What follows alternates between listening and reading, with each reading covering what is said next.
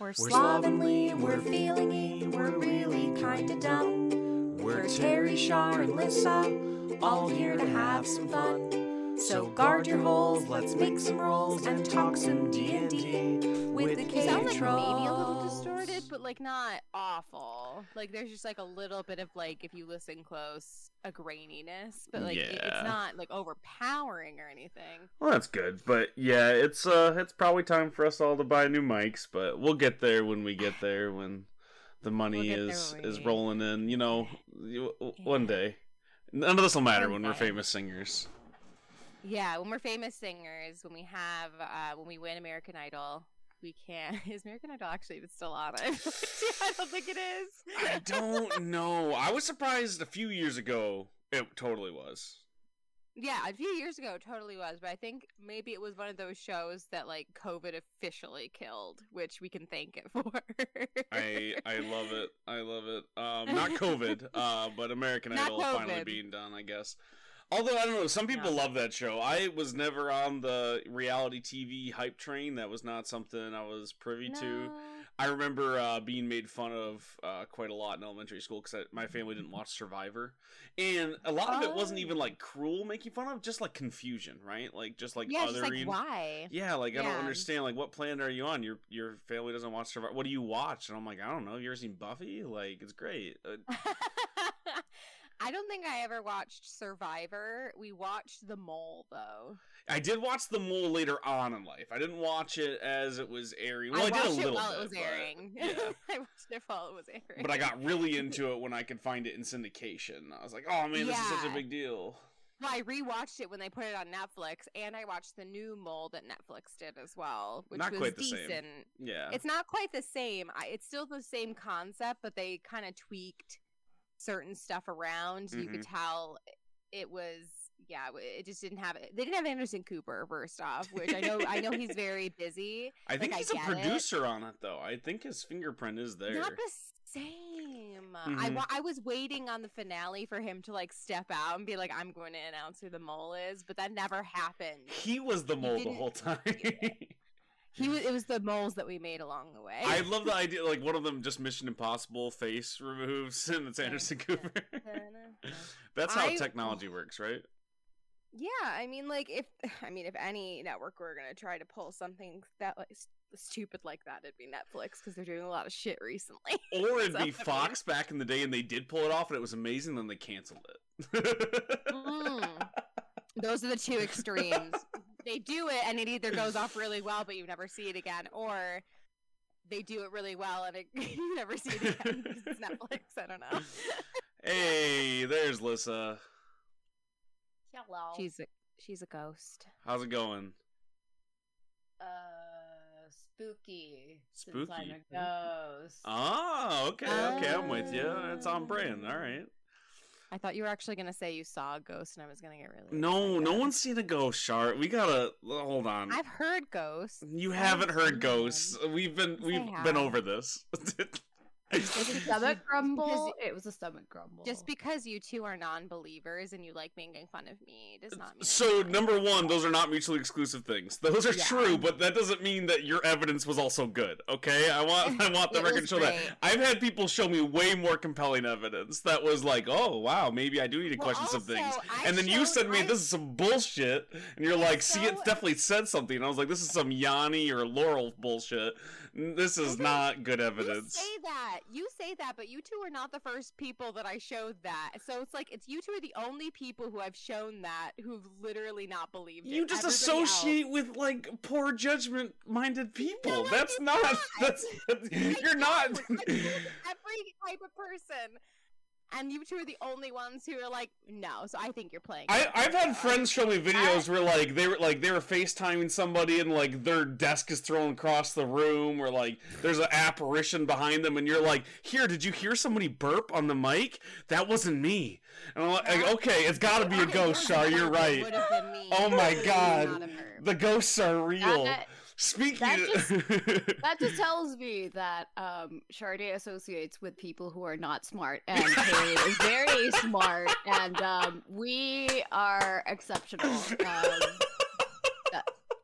Not saying anything to like attack your other friends or anything, but um, Half of them are your friends, Lissa.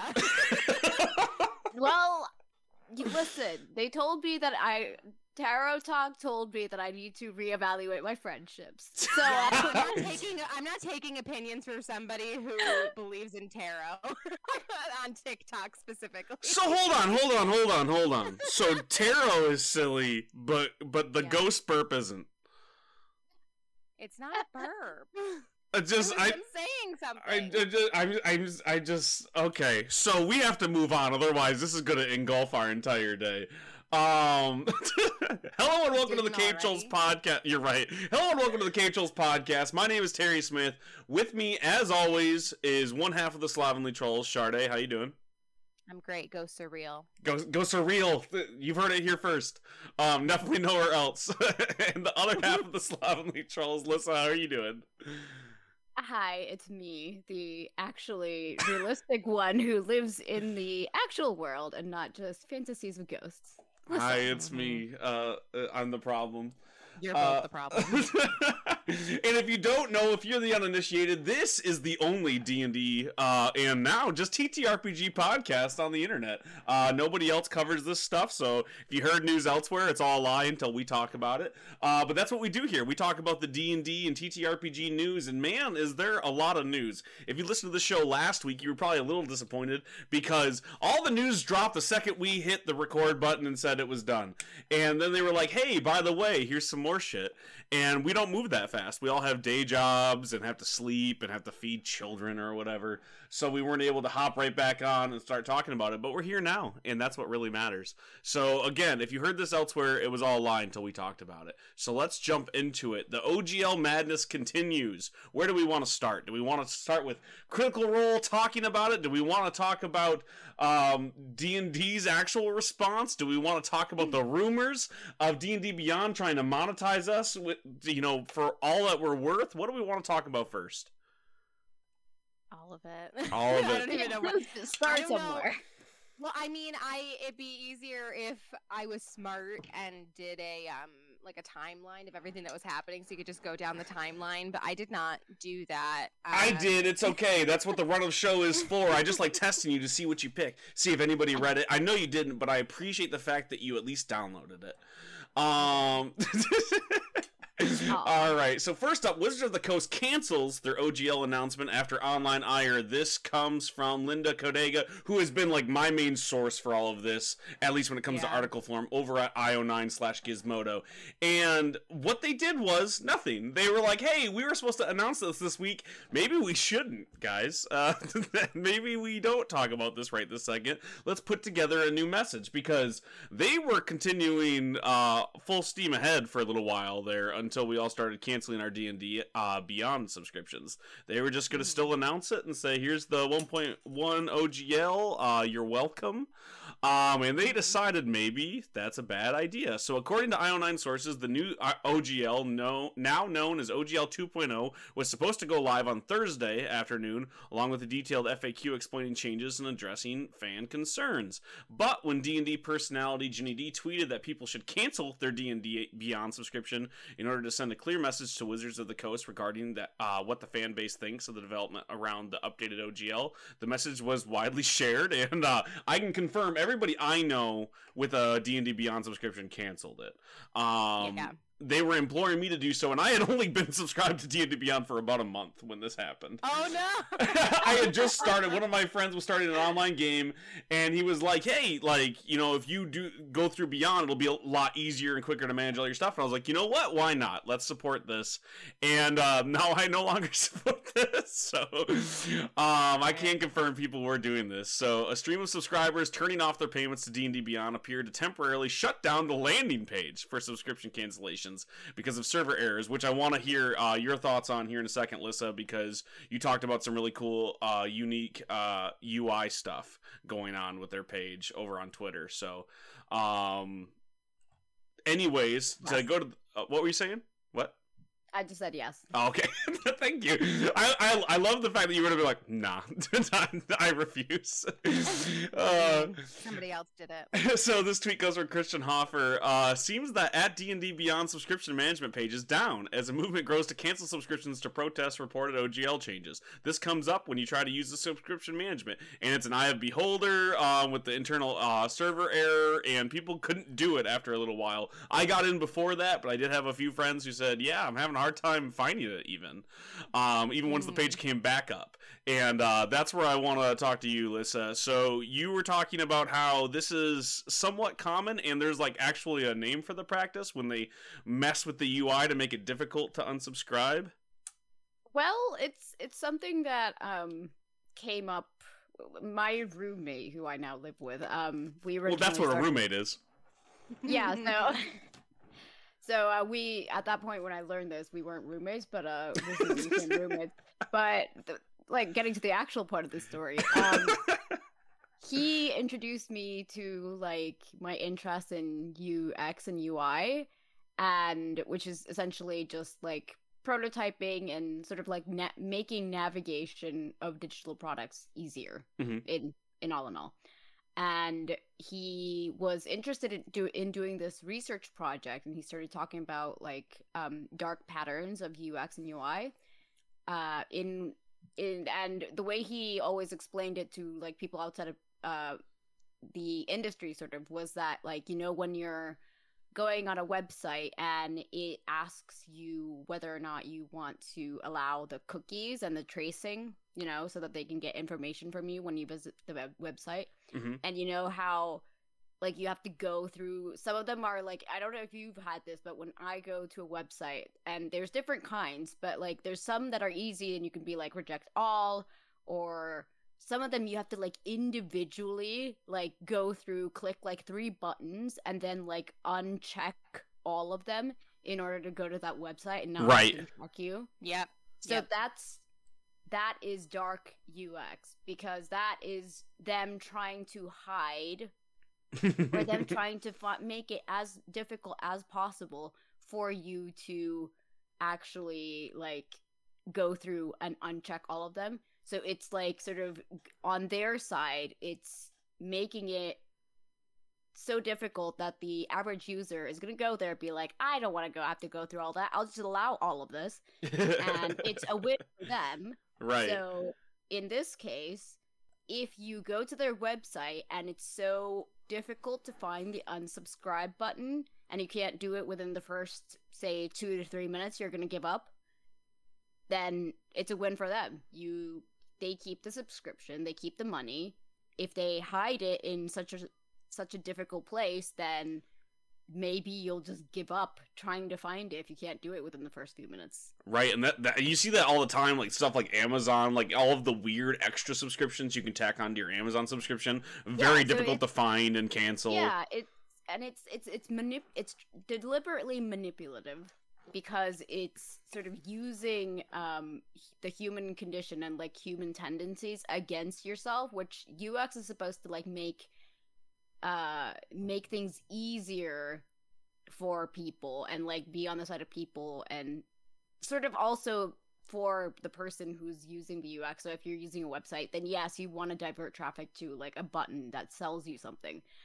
But this is deliberately manipulative in a way that is not beneficial to the user at all, which you're not improving the user experience, you're like making it dip- difficult, which is a bad thing and sort of shunned and not you know good practice. Well, I mean that's that's your opinion. I I know most corporations know that they know what's best for us, and what's best for us is Mm. to stay subscribed to the platform that we are done with. and that's what they're doing. They're just making the decision for us, the dumb dumb plebs. Like we just don't know better, you know, because we're serfs. Yeah. Um, but anyways, thank you so much, Lisa. Um, but yeah, like it's it's happening. It's I, I think part of it, and this is an unconfirmed number because I don't think we could confirm the number, but the number I saw was forty thousand subscribers canceling D and D Beyond. Um, I don't know where that number was coming from. I couldn't find a full source on like Yeah, actually from them. Yeah. Listen, Um, there's a lot of sources during this whole story that's just trust me, bro, and it's just like, Mhm. "Eh, well, okay, listen. And it'll be fun to talk about, but that you can't confirm it that way, right? Yeah, exactly. So it's speculative. but- Exactly. Um, but uh, speaking of sources, so they were supposed to do a live stream on Thursday. They being Wizards of the Coast to you know allegedly announce the 2.0 that they canceled, and uh, they definitely canceled that. Um, uh, but that was a few days before the next piece of news. So let's keep going down our timeline. So next up, uh, they do confirm the the OGL license. Um, but I, actually, you know what? They Hasbro might have confirmed the B, uh, D&D Beyond subscriptions. Um, finding some more sources. Some people are hitting me up. Give me one moment. Um, mm, no, it looks like that's more conjecture. I apologize. Uh, there's an article also on Gizmodo that has uh, it's it's a little bit of conjecture about how uh, potentially the the D and D uh, Beyond sub, uh, subscribers kind of uh, ditching out is going to force their hand to make a better license, a better OGL agreement, um, and that kind of is true, and they're kind of talking about it. Um, but that again, that's a little bit more conjecture. That's not confirming anything yet. Um, so moving on, then we have uh, their actual announcement. So Wizards of the Coast actually did come out, break its silence on D and D Beyond, and was like, "Hey, yeah, we we done messed up, right?" Yeah, they said that and other things. yeah, they said a lot of stuff. Um, basically, they were attempting to address a lot of our concerns. They said, "Hey, we rolled a one." Literally, they said that, um, which is it's funny. Hey, They got it, and and they addressed some of the concerns, talking about how a lot of the ownership stuff that was referenced in the 1.1 leak was more along the line, so people couldn't make NFTs and steal their actual inter- intellectual property, which really is kind of bullcrap, uh, just because that's not really what the OGL does. And as we've talked about last week, and now much more informed people like Legal Eagle have covered, that's not. It was never really necessary to do that in an OGL. That's not how game mechanics work, and that's not really what it was covering. But that's what they were saying. They also said that um, like streamers would be safe, and that's not what this is about, which is good. It's a good thing for them to say out loud. Not the same thing as having it in writing, um, but it's a good thing for them to say. Um, and just not not doubling down at least, right? They didn't come out and Mhm. say, "Well, listen, this is what we're gonna do, and you have to deal with it." Um, they're basically saying, "Hey, the VTT use, so the things that you use over on."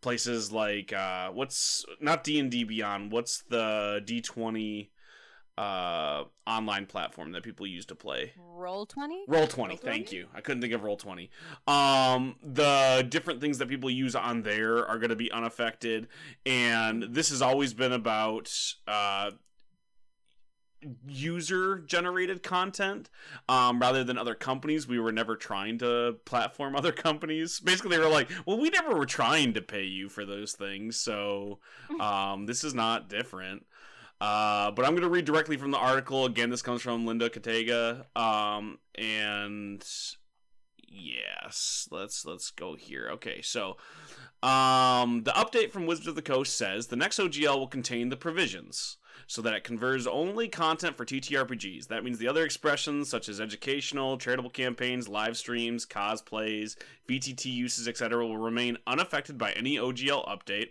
Content already released under 1.1 uh, or 1.0 will also remain unaffected because that was another thing that the leaked 1.1 was saying was that hey, the other one was null and void. Which, by the way, again, smarter minds have said they can't really do that. You can't revoke an unrevocable license. Uh, that's why it's called unrevocable. Um, if you say something's in perpetuity, you can't just decide that it's no longer in perpetuity. Um, this seems to imply that the fan content license, which was previously mentioned in the OGL 1.1 drafts as continuing under the new licensing agreement, will be used to protect Wizards from fan content like actual play podcasts and videos. The fact that they are also saying that VTTs will be unaffected is a significant change, as earlier editions stated that non static media would be disallowed under the new OGL 1.1.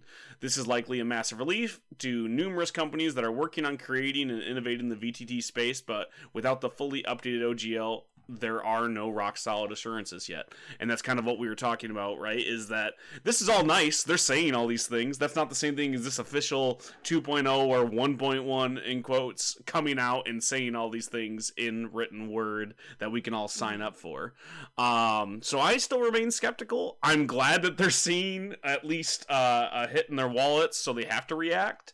Um, it's kind of funny that the conjecture right now is that the D and D Beyond subscription thing was what uh, made shareholders force Watsky's hands. When in the first place, a lot of what's happening right now is because a lot of shareholders recently found out just how valuable Watsky was to the Hasbro machine overall. It accounted for something like seventy percent of uh, Hasbro's revenue and they just didn't know that and then you bring that up to shareholders and they go hey you better monetize this to all it's worth which is what we saw in magic the gathering the last few years. You've probably heard me talk about it here with them like putting out way too much. And then they were saying hey you, there's that notorious quote from the ceo of wizards saying uh, d&d is under monetized uh, so it's funny that now the shareholders are going, "Hey, what's happening? You fucked this all up." When they kind of force their hand, which uh, publicly owned companies are the worst thing ever.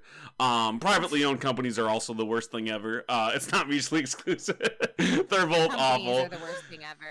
As somebody who owns two companies, they are awful, and I hate it. Um, it is it is super super terrible. Capitalism is bad. Uh, Sade, can you talk about how capitalism is bad? How long do you have? yeah, I was about to say you need to set a time limit for this, Terry. Otherwise, um, oh, I thought it. essay, right. Uh, Sometimes you need it. It's funny. I saw a bunch of TikToks uh, yesterday that uh, about D and D pushing their luck with the whole capitalism. When like the audacity they have when one of the biggest proponents of D and D and like the biggest Yeah. names in the space, Brennan Lee Mulligan, has just been teaching everybody how capitalism is bad.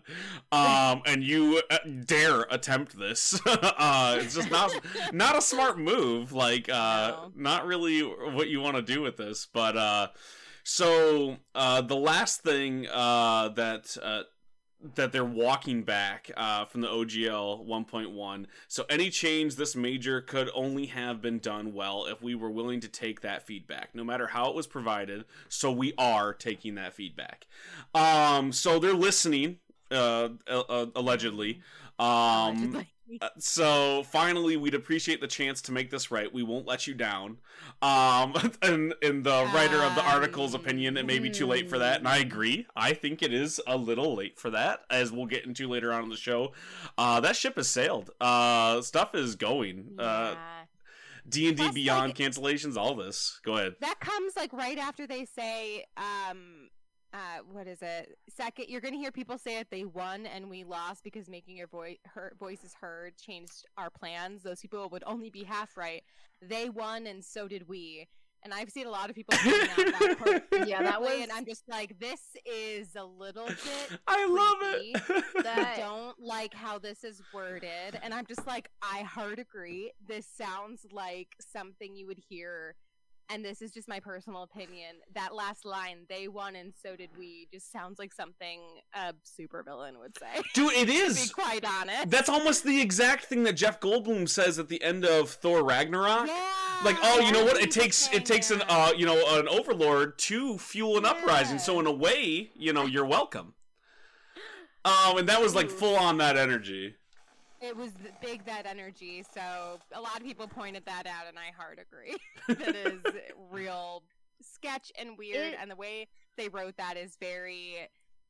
I it just I don't know if it was somebody corporate who wrote this or if it was some. I don't think it was somebody on like the ground level because they wouldn't write this unless they had like I mean, a just- wand to their head. But it just sort of gives me that energy of like we can't admit that we were wrong even though this is supposed to be like an apology but it's like we can't admit that we lost anything so um you win but um uh so did we.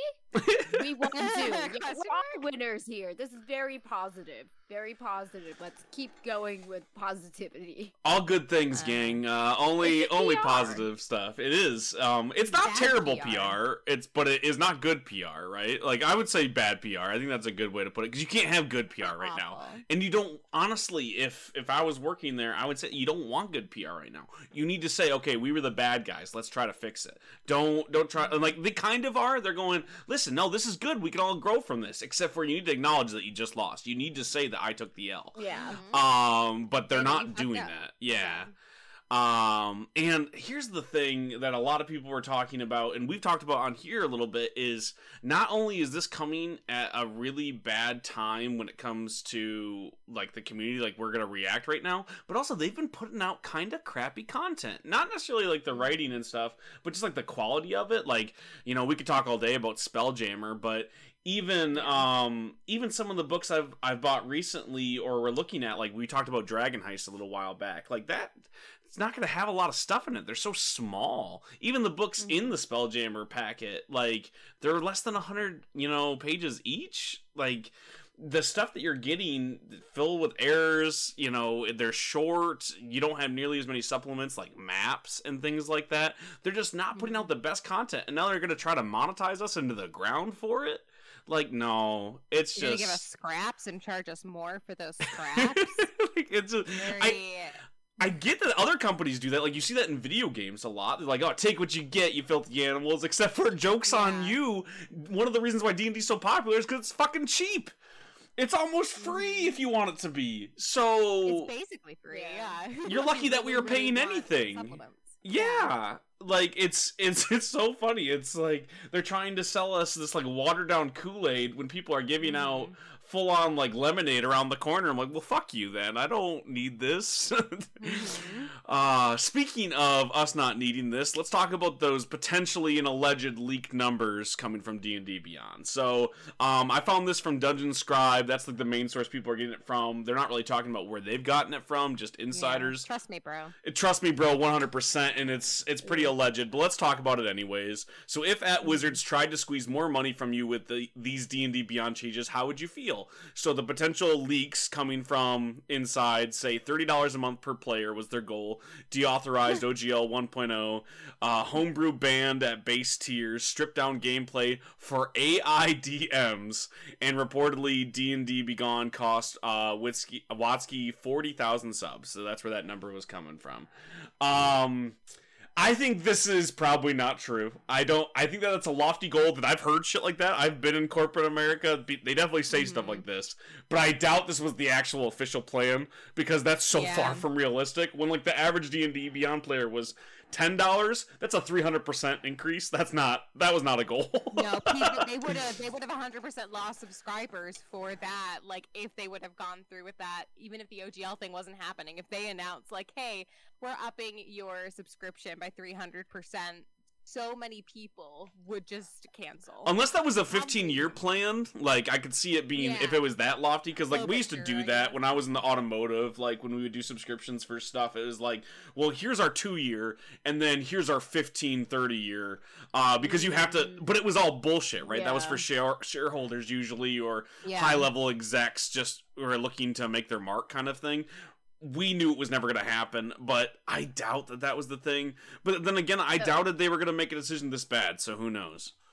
According to um, a retweet or like a response to that that somebody put called D&D Shorts, they say they confirm the changes and they claim that it's uh, the $30 the $30 one is the highest tier which includes monthly content drops Right, right. and stuff like that. So apparently there could be different tiers, so maybe that's just I mean, but the, yeah, this is that was all- for the whales, this is all right? just uh this is all just like until we see the sources this is all just hearsay Yeah, and um, now, so some of the things from Dungeon Scribe that they're saying Bros. here, it is Trust Me Bros still, but like they're saying that came down from like Hasbro execs. Now that does sound realistic to me. I was handed stuff sometimes, uh, being in automotive, where like we're gonna sell forty thousand cars next year of this new line that no one's ever heard of for this like experimental cars. Like we're not. like that's not that's not a thing that's gonna happen. Or they'd put out this like new battery that's gonna change the world. I was like, no one's gonna know we're selling this new battery. That's not a, that's not a thing Mhm. that's possible. But sure,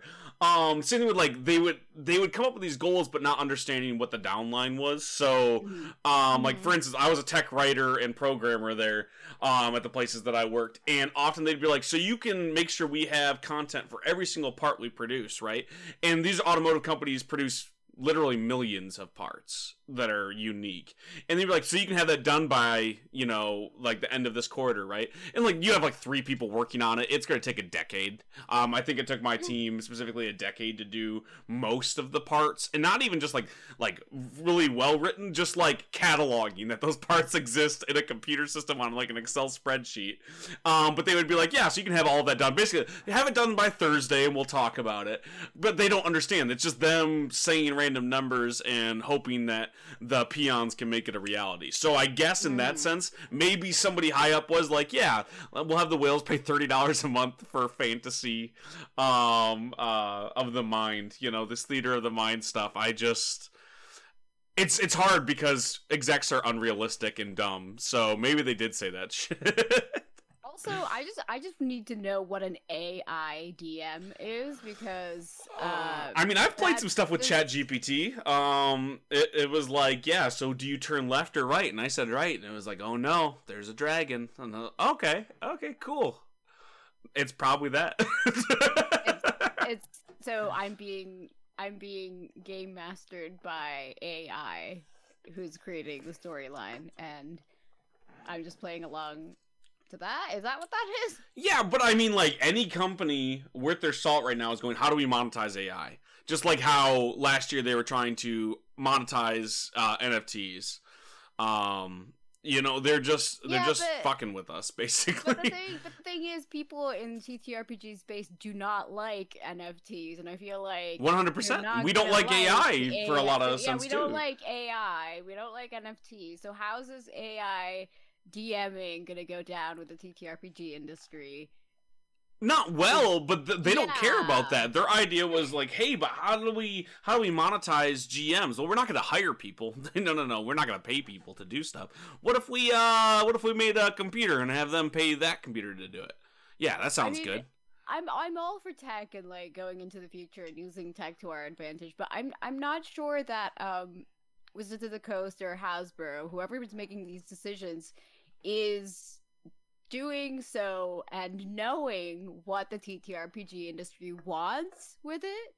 I think they're just going with what's most beneficial, what Yeah, of course. needs the least amount of money, which lead, needs you know less employees. It's automated. You know, you can bring in people who've never played TTRPGs, and they won't know the difference if it's you know AI telling them to choose direction or like a a homebrew DM actually you know making up an elaborate story for them they're not going to be able to tell the difference what do you mean Exactly. No, it's so—it's totally. This is a corporate decision going. No, this will make us money. Don't you worry about it. And, and like the thing that sometimes works, but often doesn't when it comes to an executive level thing, is you assume the worst about the intelligence of your customers. Right? You have to assume a certain level of manipulation to convince people to buy things they don't need. That's just a true statement when it comes to sales. That's why if you ever interact with a salesman, you're already being sold to. You don't need that thing. If you needed that thing, they wouldn't need a salesman.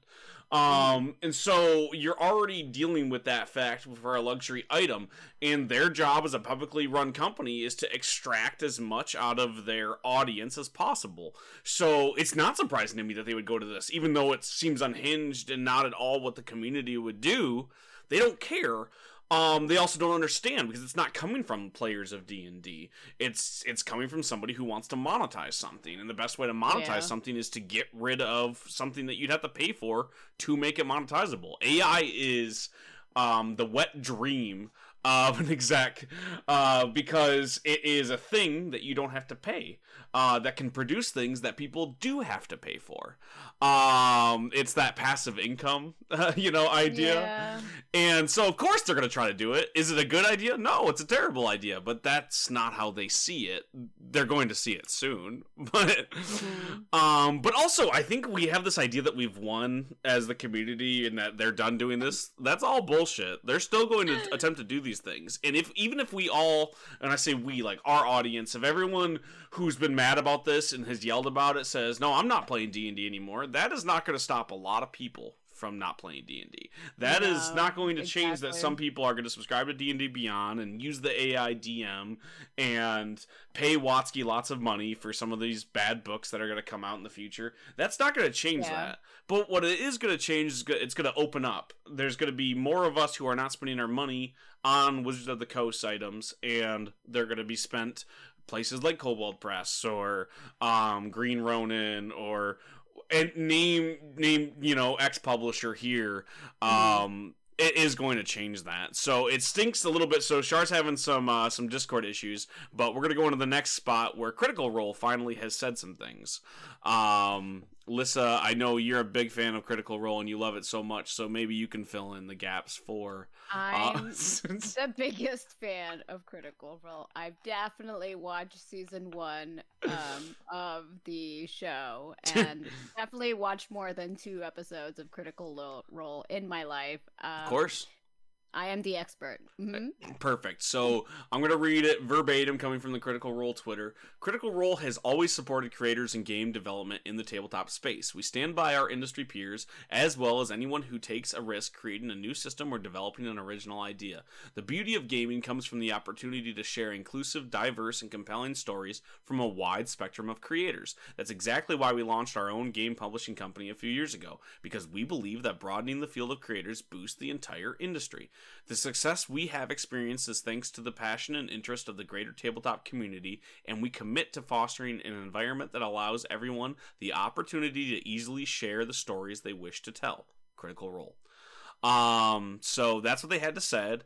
Uh, I wouldn't say that's a whole lot of nothing pie. It's them attempting not to burn bridges, and uh, you know, because not just corporate sponsorship, but they worked with D and D straight up. Some of them still do work for D and D. Like some of these these people that work for Critical Role also work straight up for Wizards of the Coast. Like I see a lot of people are kind of mad they didn't say more, but you have to kind of think of your company a little bit when you're that high level. So I'm I'm not surprised by this message. I think this is them showing as much support as they can without fucking themselves over in the long run. Um, so it's good that they said something, and it's good that they're supporting the movement. Um, I also think this was partly like, hey, we might still work with Wizards of the Coast if they fix something later on, and that's if we were to shit on them like outright like everybody wants us to we might not be able to do that even if they change and everything is fixed. Because uh companies don't forget. That's not a thing Also- if they don't have um, an agreement with the OGL, aren't they? They they would be fucked if uh, Wizard of the Coast suddenly turned around and said, um, "Actually, no, you have to pay us a whole buttload of money in order Mm. to uh, continue making this, and or give us royalties or whatever." the- Not really. So No? no, like in like there's been Smarter Minds I've talked about this since, but and I talked about it a little bit last week, but um it's performative. It's kind of a gray area. The thing is there could be a fight. Um they'd probably win that fight, but there still could be a fight. So it's it falls under a similar line of like video game streamers. Technically everything you're playing and that you're seeing when you watch a streamer do that is copywritten. Um, even in a in a broader sense than like the game mechanics that you would see from somebody Yeah. who is playing D and D. But a lot of companies let it happen and don't want to fight, and there's not a lot of precedent for it because it's free advertising, right? So there hasn't Yeah, been that fight yeah. there. Nintendo has broached that a little bit, um, but even then they kind of started to lose. So you've seen them loosening their grip a little bit. Um, when it comes to it, at least in the U.S. legal sense, it's pretty performative. You're changing the game, and since you can't copyright mechanics of a game anyways. Um unless they're putting out the d&d brand and saying this is a d&d game. This is dungeons and dragons wizards of the coast. This is the way you're supposed to do it. We represent this company. If you're not saying that you're probably pretty safe. Um, so it's less that they can come after them as much as they would attempt to, and that's just not something that Critical Role wants to do. From a smart CEO sense, it makes sense not to burn that bridge completely because uh, you might need to do business with them later. You know, you don't know. Also, wouldn't they? I mean, this is purely spec speculative, Mhm. speculating, speculative. Um, but wouldn't they be one of the companies or like streamers that Wizard of the Coast brought in while they were working on the new OGL and give them a good like backdoors deal?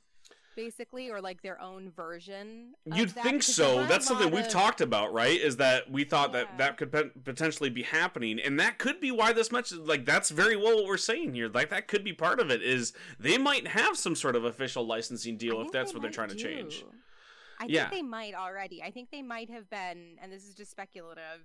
They might have been one of the people that were brought in and had to sign NDAs, like the big players. So that also might have to do with the language that they're using. Right, but an Not NDA doesn't affect things like but- that. Um, an NDA wouldn't cover like you not being able to disparage the company. Uh, the non-disclosure of it all is just what you've seen. You can't talk about well, this. yeah, yeah. So they couldn't, they couldn't like make it more personal and say like, "Hey, we've seen Mhm, This is, mhm. you know." They couldn't have personalized it more, which would, you know, save their face arguably even more. Like, "Hey, listen, Right. like they forced their hand or whatever." They obviously can't say any of that. But And it's some combination of that, probably, right? Yeah, it's a combination of they they probably have a backdoors deal. They're trying to save company face. They've been sponsored by D and D Beyond a lot before they were A ton of and times. after. And you know, Mercer's done work officially for Wizards of the Coast on a couple of books. and- Critical Role has an official book with Wizards of the Coast. The Chronicles of no, no, no. What was it? Wildemount. Explorer's Mhm, Guide to Wildemount is an official D and D book. They keep like Exandria still belongs to Matt Mercer and Critical Role, One hundred percent. like they still have a book in their universe that they stream with. And like, they are very tied. Mercer did some stuff for the Greyhawk book a while back for fifth edition, right? So He did um, I think he did stuff for uh, Dragon Heist, like Waterdeep. Oh, he did stuff for Dragon Heist too. Yeah. So Yeah, so he like he's Heist, he's yeah. done work there, and then plus there's the broader scape of like, hey, let's not screw over people that do work for both, because there's a lot of people who pop up on the Critical Role network who are also players in like the D and D Beyond games that stream. You know, Yeah. so there's a little bit of like you don't you don't want to be we don't want to taint the tree because the fruit of it is going to be popping up elsewhere. We don't want to fuck over those people and go, well, if you do business with with Critical Role, they said some bad things, so we're gonna need you to pick sides. Um, and you, also we know who would win that, right? It'd be Critical Role, but I think Yeah. There's a certain level of neutrality which sucks. It's kind of annoying. I get why people are mad about it. I, you know, it, I'm frustrated with it too to a certain extent, but that doesn't mean I don't understand why. Um, You know, so I saw this and like I I think somebody summarized it really well. I think it was the Rook and the Raven who has sponsored D and D in or um has sponsored Critical Role in the past. hmm hmm They quote I think they quote retweeted the statement from Critical Role and said basically along the lines of what we were saying is like we know that the most of Twitter is really upset about how like nonsense garbage that is, but people who are in the space who maybe know a bit more of what's going on behind closed doors knows that this is a really strong stand to take even though it is just word garbage. yeah, it's like, word mis- salad. It's a little bit of nothing pie, but the fact that they said anything is The more. fact they said anything damning, is- yeah. Yeah, I think that says more than them not. If they would have said nothing at all, would have been a lose. If they would have said something like this, it's a lose for them. Like it's a lose lose. Mhm. But like at least they're they're doing something, and they're at least acknowledging that they are aware. And the statement that they have was not negative; it was positive. So right. You just got to remember that Critical. Role is a company overall, right? Like they Yeah. still have to worry about their bottom line. They have employees that they have to protect, so it's just something to keep in mind. But uh, it was interesting. I was glad they did respond. But uh, Mhm. moving on to some positive news, let's get into the bits and bobs of it all. Uh, let's talk about the new games that are popping up in the wake of this whole 5e thing. Um, and one D and D. So Paizo's open license. Uh, we talked a little bit about it last week, but they've announced it. They're they're doing their own thing. They're also working on the Orc or the open uh RPG creative license. So let me find out Yeah, what the actual thing is. Yeah, it's something so. like that, right? Yeah. Um, Open RPG creative license. Yeah. Open RPG creative license. Um, and they're not the only ones that have been courting that. Kobold Press looks to be involved, and this is going to be the open license where uh, multiple games form under this license, saying, "Hey, this is the create." It's kind of like the share alike license you see with other media. Um, we don't know what form it's fully going to take. It's also not out there, so people who are praising it, "This is going to be awesome." Well, it's a lot of mouth service right now, and we don't know who are going to sign up for it. And also, be careful because we're going to see a lot of people being damned for not signing up for the orc um as it comes out and people are going to be really mad well like how come you didn't put it under this license there's a lot of reasons why you might not want to be involved with something this open and shareable ownership is is one. So uh, people are already kind of uh, damning some of these projects that have come forward and, and not mentioned the orc, uh, whether they're unaware of it or uh, not fully ready for it. Um, but people being mad they're not saying we're part of this fictitious thing right now. This hypothetical license uh it's kind of silly but but paizo basically said hey we're doing our own open license that we're gonna try to get a bunch of other rpgs on board for that's gonna be way more open than the original ogl ever was. And also they kind of were like uh, we're we're gonna kind of stop doing stuff for fifth edition and using things for the OGL, but we still have books going to print. So you know, don't be surprised if we put out more things under that license as we go forward, because Starfinder and Pathfinder One E are still wholeheartedly part of that. Um, but also, once that's done, we're gonna do our own thing. They didn't come out and say, "Hey, we're working on our own system," but they all but confirmed it. Um, so that was kind of cool for people who are really excited about another Pathfinder potentially, like 3E or 2.5 or whatever they're going to call it. Um, the open gaming license, the Orc uh, license that they're proposing is also pretty neat. Um, open up to, to everybody and kind of a forming a community of all of the other publishers is a smart idea um and kind of banding together against some of these like the, the bbeg of the week right now with WotC. It's smart for them to kind of group up rather than to um you know compete with each other. More like hey let's kind of find some even ground. It's neat. What do you two think about the orc?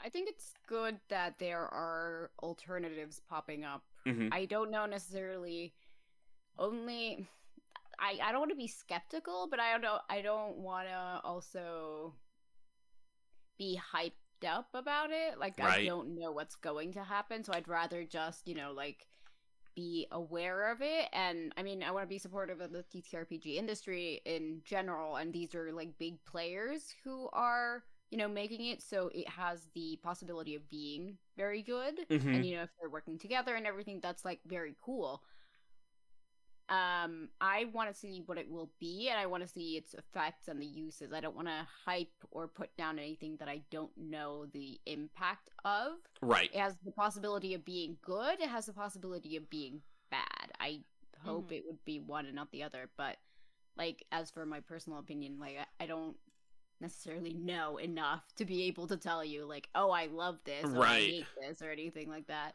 and also there's a point where like we've kind of learned that it's superfluous right? Like that these- Yeah. the whole like gaming licenses in general aren't really necessary for people to be able to make content for other people's games. Yeah. Um it's more it just stops the battle or a fight over it and it, Mhm, it's mhm. explicit saying this company is okay with you making stuff for its game.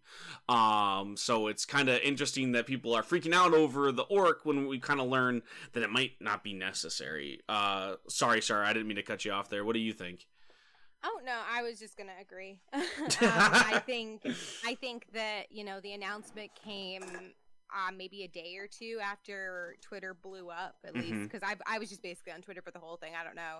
I think I think it kind of spilled over into Facebook a bit, from what I understand, and maybe Instagram as well. But most of a little bit I've been on the ground on Twitter mostly in the trenches, so I remember seeing the the announcement and like feeling really like hyped about. it. I'm just like, hell yeah! All these publishers are kind of banding together and they're saying, hey, this isn't like what we stand for. We make stuff for the for this game, and now they're kind of fucking us a bit and they're fucking everybody else a bit, and that's not okay.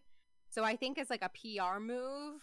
Great, fantastic, good for them. But then like a couple days pass and you like you digest it a bit more, and you're just like, but what does it mean actually though? Like when you're in like the thick of it and you like you're looking for a bright light because it seemed like the first couple of days of this whole OGL fiasco, everybody was just like doomsday. And uh, a couple of our followers on Twitter like have brought up really good points in that you know this whole situation you should really take a couple steps back and just be like okay we don't know the motivations of literally anybody who's a big player in this right yeah exactly we don't know the motivations of anybody, including the journalist who published the original article. Did they do it because it was the right thing to do? Did they do it for clicks? Do we know, like, does it say something that the original article didn't have the um like the full transcript of the leaked OGL and it was only snippets for a while until somebody actually re- like leaked the document. Um or was that because their hands were tied you know? Like there there's a lot of nuance and a lot of like well we don't know everything which makes everything understandably more frustrating and trying to form an opinion about everything. Um but like the longer this goes on the more skeptical i become of everything and everyone involved in anything of it which i don't know is a healthy way to look at it Well, um, I mean, but, uh, the skepticism is is important, but we got to remember too, like you can't be skeptical because these companies might have like their goal might be to make money in the wake of WotC falling apart. That's every fucking company's goal. Like, right Yeah. like how dare they try to make money off more players playing their game? Well, fuck you. That's the idea, right? Like, Yeah, yeah. but some people are getting mad about that. Like that, I've seen that a couple times too. Like, we don't know what they're trying to do. What do you mean what they're trying? They're trying to get you to play their game. hmm Like that's as nefarious as it gets, right? Yeah. Like, super nefarious right? So nefarious. God, I want to sell my like- thing. also i think at the end of the day my current opinion is that whatever this situation is right now i think terry you hit the nail on the head when we first did this. This is only going to be beneficial in the end i Mhm. think for gaming. People are going to be a lot more open to other systems. They're going to be seeing through a lot more bs from the big companies which is good. It sucks that we had to come to this for a lot of people to see that. Right. but in the end it's going to lead to a more open ttrpg space. But right now we're just kind of in that growing pains of like figuring out that a lot of people who are behind the scenes at wizards of the coast while not the entire company and it's very important to stress that a lot of people at that in the higher up seats don't have the customer's best interest in mind. They don't have the player's best interests in mind when they're making these decisions at all. And just being you know more aware of that It- so it doesn't really matter the motivations at the end of the day this ogl like 1.0 1.1 existed and people found out about it and it's bad 100%. It's real fucking bad. And like things are things are gonna change and uh like you said in the in the long run it's gonna be for the better. It just sucks that so many people are affected. And speaking of being affected yeah. I want to talk about so we mentioned that some people are getting mad and are continuing to be mad if you're putting out stuff under 5e under the ogl and what we have to remember is that not everyone can afford to say hey we're making our new system kind of like what we talked about earlier um and, and a little bit last week. So uh i have an example this is coming from Braythe RPG. Um, they were tweeting, and uh, Lissa saw this. Um, and now it's happening. I'm getting attacked on Reddit for daring to release my 5e setting. So they had just launched a new Roll20 setting. Um, and it's lots of knee jerk reactions, but people being mad. Like, what are you doing? Like, 5e's dead. Don't you know? Don't release shit under this license. But this game was already in production. They were already working on it. They're they can't be controlled at the whim. You know, this is the Titanic trying to move out of the way of the iceberg. Uh, They don't know that these companies are going to do these things, and they're still Yeah. beholden to it. And Bray's not the only um, creator that's going to be putting things out. Like we already talked about Paizo saying, "Hey, we already have books at the printer um, under the OGL. We can't just like take that all back because everyone's unhappy." Yeah. Like we have to support it to a certain extent and people are going to continue making 5e stuff for a little while because that's the game. As much as we all want to be mad and say oh everyone's done with d&d people are still playing it right? Like that's what we talked about Mhm. before. So don't be mad at these creators because that's what they're what's what they have to do right now these games were already in production now yeah, I was gonna say, yeah, they're already in production. Like you can't like if it came out like a couple days after the OGL thing, they were probably working on that thing for months, if Yes, not more. If not course they wanna years, yeah. it. yeah. There are some projects that go on for years, and like yeah, you come to a point where you're almost ready to publish and send it to the printer, and this happens, and you're like, "Well, I put in all this work, like." And you're what? You're not supposed to release years or months of work that you've done for this. your heart and soul one game and this happens to come at that point in time like no i i say publish it Yeah, one hundred percent. Like, don't just stop too, because like that's you don't have a choice a lot of those times. So I know it's a little bit of a different industry. So when it comes to comic books, I've been working on some projects for like the last five years. So like I have to like do it like in secret, essentially, make like a little pitch thing, give it to a publisher, and say a publisher says yes. It doesn't immediately go to print, and we go. A lot of companies require you to have several issues in the can before they'll even advertise that you are making a comic for their company. So that takes months of work. And then sometimes, like, there's one that I'm working on right now. Publishers have said, yes, it's going to happen. And then they go, but we're going to release it in 2025. So, like, I've been working on some projects for like years, and this is 22 pages of artwork and writing that aren't mm. going to come out for years. 22 pages, let alone a 200 page compendium mm-hmm. for 5th edition that's taken teams of designers. Like, like, come on like it's gonna take a long time. You can't just like jump ship all of a sudden. So on that point here's a couple other games that are coming out still for fifth edition and don't throw and sling angry comments at them because you're mad about this. It's not their fault. So another really cool one this was tweeted tweet uh, tweeted. Uh, this was tweeted. at us from awfully queer heroes their new um, make 100 spell compendiums for 5e sapphic spectacular spells. Um, it's 100 spells in each book uh, cantrip to second and third to fifth levels respectively. Um, two full spell books books fully funded over on Kickstarter. So um, it was funded in two days. But go over there. They're making uh, their whole goal is to make D and D more queer, is what they said on there, which is an Yeah. awesome goal, and uh, you should be a part of it. And like the book looks dope. Like as we always say, we're like it's hard. We haven't played it, but man, does that cover look fucking awesome. Man, we love that art. And, so and I'm also I'm a sucker for a spell book. I buy so many different spell books. Like I loved the Elemental Energies one that came out a few years ago. That was like, hey, do you like Avatar in your D and D? Um, it just basically reskinned lots of spells so you can make whatever spell. Now it's a lightning spell if you wanted to, or this one's fire Nice. infused. Um, so I'm really ex- uh, excited about this book. So uh, check out Sapphic Spectacular Spells over on D&D. I'll link it. And then we have one more um in this section nightfell children of the moon um did you two get a chance to check this one out yet I'm looking at it. It's like werewolf. Vibes. it is werewolf vibes uh, werewolves and, I just- I lycanthropy I saw it and I was triggered, so I'm like, I don't want to look at this anymore. nightfell children of the moon is a supplement designed to be used with the tabletop role-playing game d&d 5e so don't yell at them they've been working on it for a while this comes from alex meehan over at uh, dicebreaker the award-winning rpg monster series launches werewolf supplements for d&d 5e um, so this publisher has been working uh, hard on this game so don't be mad that's coming out for 5th edition. They're working on it for a while. So the whole idea is that you can play as werewolves and other werebeasts and it's got a full rpg like storyline that you can play through as like an actual adventure taking place in the world of lerman which is inspired by italian and european folklore. The children of the moon sourcebook allows players to create characters using the werebeast class. Players can create werewolves but they're also free to make their character any werebeast they want the werebeast class has four different archetypes for players to choose from with each one offering its unique abilities interpretation of lycanthropy um, I think the technical word would be therianthropy, but lycanthropy has taken over, so fuck me, right? Um, Badass. I am very excited for this. I know, it looks My- so my cool. Inner, my inner gothic horror is just jumping with joy. Right, and it's gotten adventures all the way up to level 15 with various adventures in there, like themed around the whole werebeast idea. Um, I was a gigantic fan of a fighting game uh, back in the day on PlayStation, PS2, that era uh, of gaming called Bloody Roar. Have either of you heard of Bloody Roar?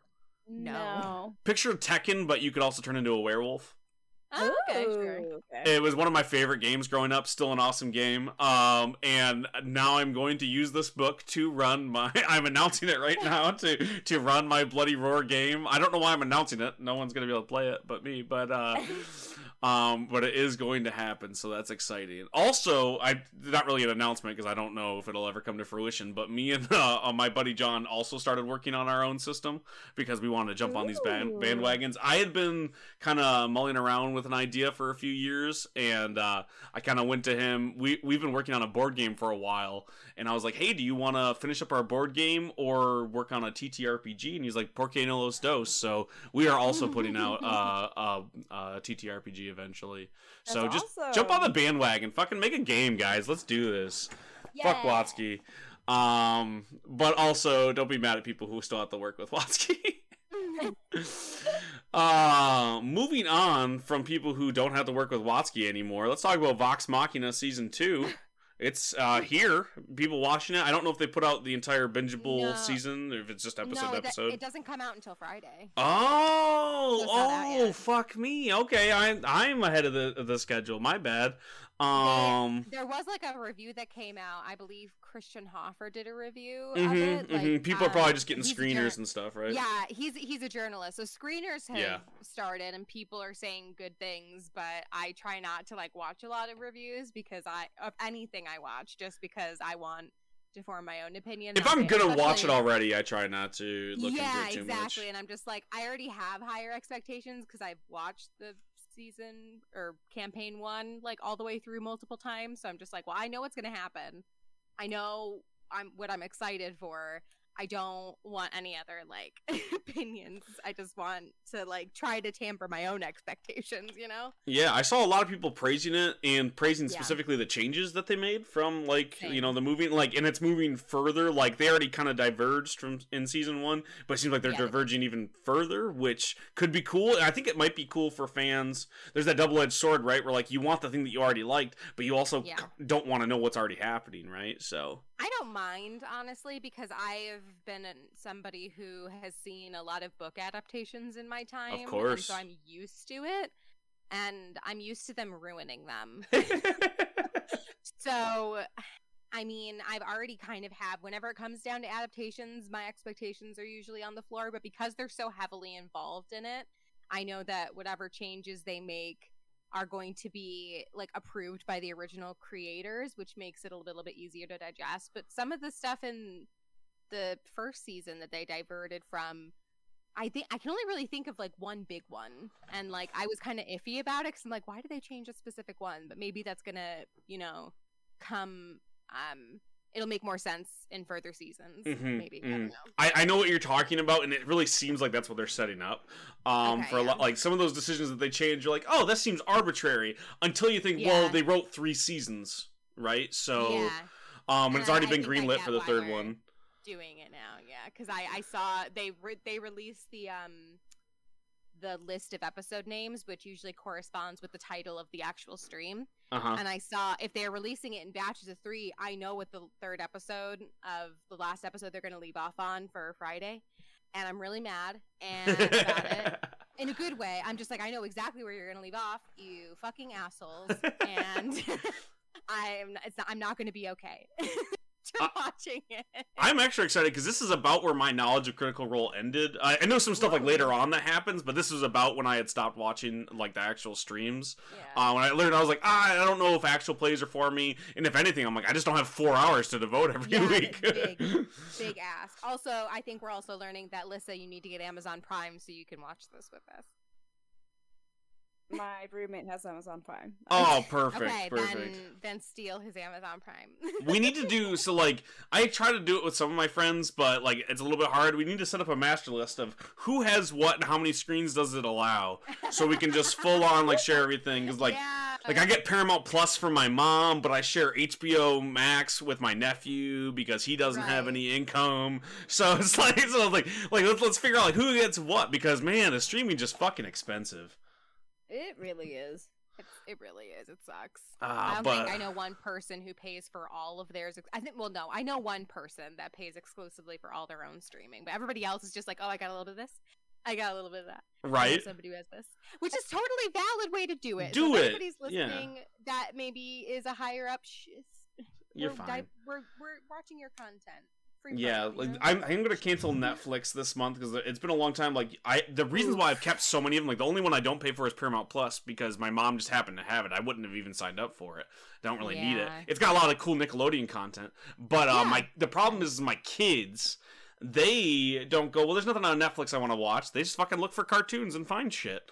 Um, Yeah. so like, if, whenever I cancel a service, they'll come up to me with their big dot, big you know, little like doe eyes, and they're like, "Hey, uh, how come I can't watch fucking Super Kitties or whatever? And I'm like, oh my bad. Uh, so I gotta fucking sign up again for usually more expensive because I don't have whatever deal I did before.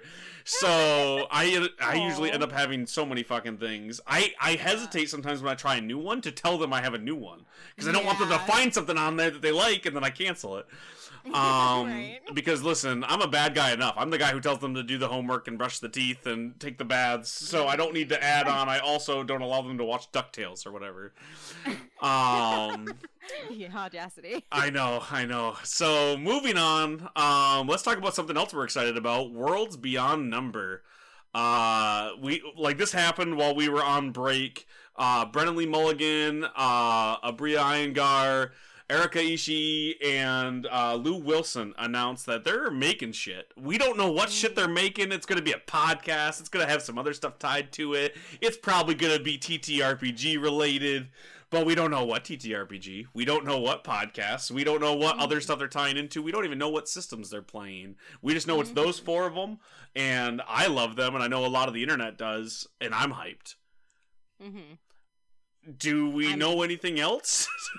We don't. They're keeping. I think they're keeping it really secretive on purpose. you know? yes, So and it's don't working. Yeah. It's working very well. So like we don't know what system they're using. We don't know what format really. Like we kind of know podcast, but it could maybe be, you know, multi-discipline.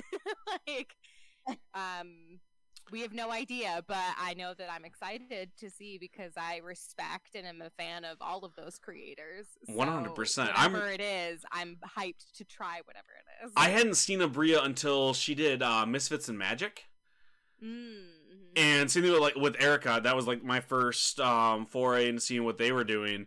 And I had seen Lou Wilson for years, you know, because of Dimension Twenty and stuff.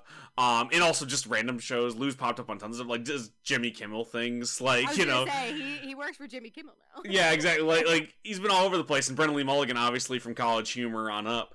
Um, so I I've been a fan now of all of them in different ways, so I was super excited. Uh, Mulligan is running the first campaign titled "The Wizard, the Witch, and the Wild One." Um, and I think they describe a sprawling world scratched out on graph paper behind the DM screen, characters crafted and poured over with the excitement of a kid opening presents. So that tells us almost nothing, and I'm fine with it. Um, I'm super in, and I also like that they're saying that Mulligan's running the first one, which means hopefully we'll see all four of them run uh, separate games eventually. Um, so That'll be really interesting, I think. yeah, and it says like they're running a 12 hour session zero campaign. Um, oh shit! What? yes. Uh, does mean? I don't know. I'm excited to find out. I, I'm a big fan of Session Zeros. I know, and I like the idea that they're going to be championing that like in front of the camera because a lot of their they they all they do session zeros for all the things they do, and not just like the normal you know like pre-production session zero where like hey let's set up the stuff for how this is going to be on stream but also chemistry tests and then the normal session zero that we all do at home which is hey what are we comfortable with what kind of characters are we building yeah, um Critical Role does that too. yeah, so I'm I'm excited to see them do that live. I don't know what that's going to be like. I don't. That might affect the process. They might do like three then, because they do all the normal session zero, so they don't really, and then we're gonna do one in front of the camera. Yeah, because it's kind of it's good because it's going to show a lot of people maybe who don't know what session zeros are or maybe how to properly format them. Like you can read up on it. You could like see threads on different sites about running a session zero, but it would be really helpful for people to have an actual like visual that representation of what a session zero is for sure. Mhm. So hopefully this will kind of it'll fill in that gap. I And they're funding it- It's mostly just how tos. yeah, exactly. They're funding it through Patreon, so Nice, I didn't know Um, that. Yeah, so I'll link the website. Can go there um, and check that out. I don't imagine that it's not going to be funded pretty easily. I'm sure. That... uh, we are not the only ones excited for this, but uh, it's interesting. I wish I knew more, but I'm glad I don't. Yeah. if that makes sense. Keep me in suspense, please. I like exactly. I like knowing things, but I also like being kept in suspense at the same time. It's very oxymoronic. Um, Lissa, what about you? Are you excited for Worlds Beyond Number? I don't know what it is. Um, and Do you know any of the names we said? I I know of them. I don't think I've ever watched any of their content. Mhm. Well, APs aren't usually your thing, right? Yeah, because actual actual plays I can watch, but they're not really my like go to thing. So if I do see it, it'll be more. Mm-hmm. listen, in the listen. They weren't my thing either until I watched Dimension Twenty, which is where a lot of these people are coming oh my from. god. So- Are you, are you just telling me to watch Dimension Twenty? Because I will certainly try. Yeah, you know, no, seriously, like, like watch like uh, Fantasy High was their first one. The thing that I really liked about it, and not, and I'm not just trying to shit on Critical Role because Critical Role is good. It's just not necessarily for me in their format. It was a lot more polished. It's shorter. The some campaigns get a little bit longer, but their first campaign, almost every episode was an hour. Um, it's all comedy improv um people on the panel, so it was a little bit more comedic. They pared down combat a little bit, not 100%. You still get a lot of cool like D and D combat in it. Um, but it's, It's a little edited. Exactly. That's what I was going to say next. Yeah, it's it's edited down so they they keep out a lot of the stuff that would normally slow down a game or make it feel more natural. It feels much more like a product. At least in that first season. Okay. Season 2 was done live, so it was a little bit more like Critical Role. Still shorter episodes. But uh and also it has some of the best miniatures ever created. So um so I highly recommend Fantasy High uh season 1, which I think is available great. for free. You don't even need Dropout. I think you can watch yeah, it all on, on, YouTube. That's the only one I've seen still because it's the only one. I sent you my guide. Speaking of, of talking about sharing stuff, I sent you my login credentials, and Lissa, I will do the same for you because um I I don't I, no one else in my household watches Dropout, so it's not like we have to worry about screens, but uh, or pay for it because it's totally worth it. Um, but yeah, so I do recommend that one, and uh. On to something that's not nearly as cool. Let's talk about D&D's continued terrible, horrible, no good, very bad day. Um, they are canceling video games left and right. um, they announced that they that they had five video games canceled, basically. Wow. Yeah, right, right. Like that's uh, that's crazy. And this comes like just like almost, I would say it's pretty recently in the wake of them saying, "Hey, Yeah. we're doubling down on video games, guys. They're gonna put some shit out." It's Um, so weird. Yeah, I feel like we just talked about that at the beginning of Cave Trulls. Yes, we read totally did. Actual article saying, "Oh my God, they're putting more funding." And Lissa and I are really excited because we knew that Larian Games was doing Baldur's Gate. We're like, "Are they gonna have Larian they Yes, they didn't. and- yes, exactly. But and just so, for the record, before we, I don't want to scare anybody. They're not canceling Baldur's Gate. They're not canceling Baldur. Thank fucking God. So um, this comes from Jason Schreier over on Bloomberg. Um, this is uh, reportedly scaling back its ambitions in the industry. Wizards of the Coast is still committed to using digital games, a spokesperson said. Um, but uh, fewer than 15 people at Wizards of the Coast will lose their jobs due to the shift and will be given a chance to apply for new roles within the company. But they are canceling up to five games. Uh, so so speaking of this this is a little bit interesting. I gotta find the full sources so i can quote them but one of the game companies that like their game was suffering of being canceled they apparently didn't get the news or they're gonna continue on themselves and they came forward and were like hey we're not canceling this. Um What? and jason Schreier went back and forth with them on twitter and was like hey listen i don't want to be that guy. I don't know who you are. You clearly work for them or think you do, but uh, this has come down from not just my sources, but also wizards. Um, Wow. saying this, no. so it was a little case of like they didn't hear yet, and they heard through this. Oh no. Yeah, which like really, really Yikes. sucks. Sucks so bad. Like hearing like you're out of a job through the grapevine and not actually like And being the one who has to defend it, like, hey, this isn't true, because sometimes that's how it happens. Like the amount of times I've been in corporate stuff, and they were like, basically, hey, continue as nothing has happened yet because so and so doesn't know. Their team's not Mhm. going to find out till Thursday. And I'm like, what the fuck does that mean? Why? Mm-hmm. And it's just like for tons of reasons, and it's stupid, and that really sucks. Um, but it like, but on like from the sad news, when you think about like, well, Baldur's Gate is still happening. People are very excited. I've played it in early access. Lots of people are really into it. Um, part of their big foray into video games was their big Icewind Dale game that they released, Dark Alliance. Um, which was received poorly, but uh, I was very excited for it coming out. like, um, and I would say it's cool. not. Yeah, it totally looks cool, and there's some fun to be had. It's not the worst game I've ever played. It's not great. I would say if you're not a gigantic fan of D and D or like you know like beat 'em ups, don't play it.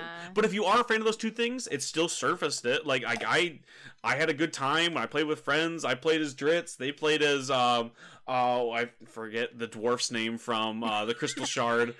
Um, but one of them, Dirk the, is the only one that matters. yeah, the heroes of? Mithril Hall. Um, Wulfgar the Barbarian. Like th- there's some cool stuff to, to be had in the game, and it follows some of the storyline there. So like that was neat. It just wasn't a great game, and people weren't convinced that it was. Like it didn't pick up steam. So it's not a surprise that they're like, hey, our video games, video games take a long time and cost a lot of money. So maybe let's not Especially if make you want- nine.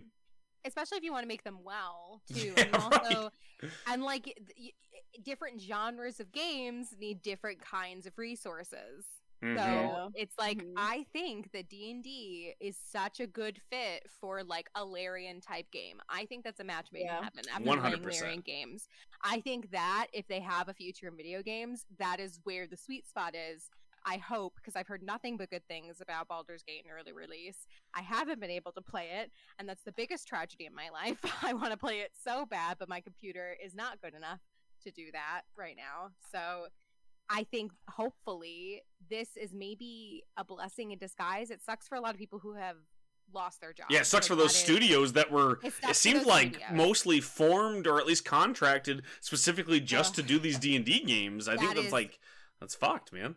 That's fucked up. That's that's fucked. It's fucking awful. And but hopefully maybe there's a tiny sliver of a silver lining in that We won't get some bad D and D games. that we won't get. Yeah, that we because ma- that was a lot of D and D games. Like when that was announced, I'm just like, even in the back of my head, I'm like, well, that's a lot. That's a lot. That's I a mean. Yeah. it's So like they were stretching themselves thin. So maybe this will allow them to put more resources into their like video game, you know, division to make really good games like hopefully Baldur's Gate will be and maybe a couple of others. yeah, instead of the just- scattershot approach. it's instead of just like throwing shit at the wall and seeing what sticks, really sticking with one that people are super excited about, seeing how that does, and trying to continue doing that specific thing.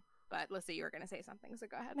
Yeah, I was just gonna say, like, after reading about how Wizards of the Coast um did their whole expansion back in history of trying to get into the comic book uh and doing like doing like the cartoons and the movies and like going to Hollywood and trying to do like all of these same things at the same time and just like I'm glad that the company is finally realizing that, you know, like you make smart decisions so you don't do what TSR did and like completely fail um financially and like Mm. if, if it means that they were being optimistic and they, you know, were signing up to make five video games, but like in the long run it would be worse if the company started making these video games and then they realized, oh no, we're not making money. Like, we're gonna have to backtrack. And then they had put all of this effort into it. And then midway in the project, they would have to like stop making it. It's better Mhm. to like let them know now. But the thing is, this is midway. Like Well, this, yeah, I, I don't know yeah. how, how much they've done, put effort into it, about but, five like, years. oh. Some of these games should like would be close to releasing. Is the thing.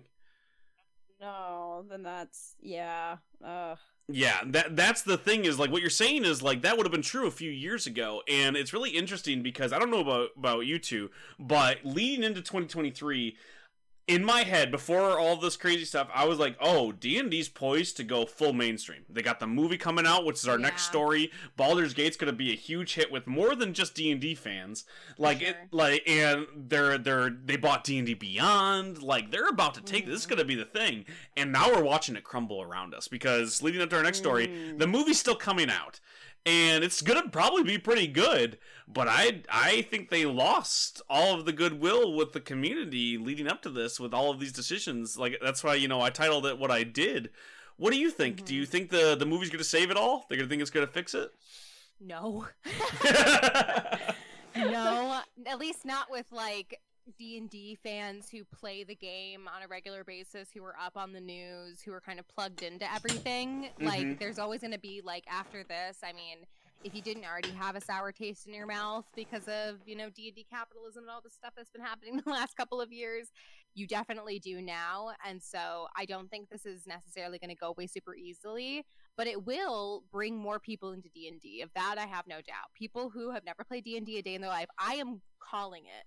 I've wanted to get friends that I have to play D&D for years and they are super big fantasy people. They love like all of that vibe. They love action movies or what have you. I'm calling it. As soon as they see this movie, I'm going to text message be like, "So remember that time when you said you wanted to play D&D?"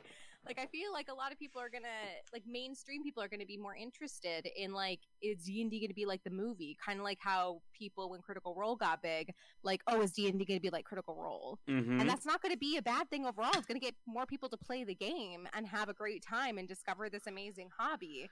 But, you know, it's, I think that's for mainstream people, it'll bring a lot more people in. But for people who are more plugged in, it's not going to fix any. the the problem is is like there's no more synergy, There's- right? So go ahead, Yeah. Lissa.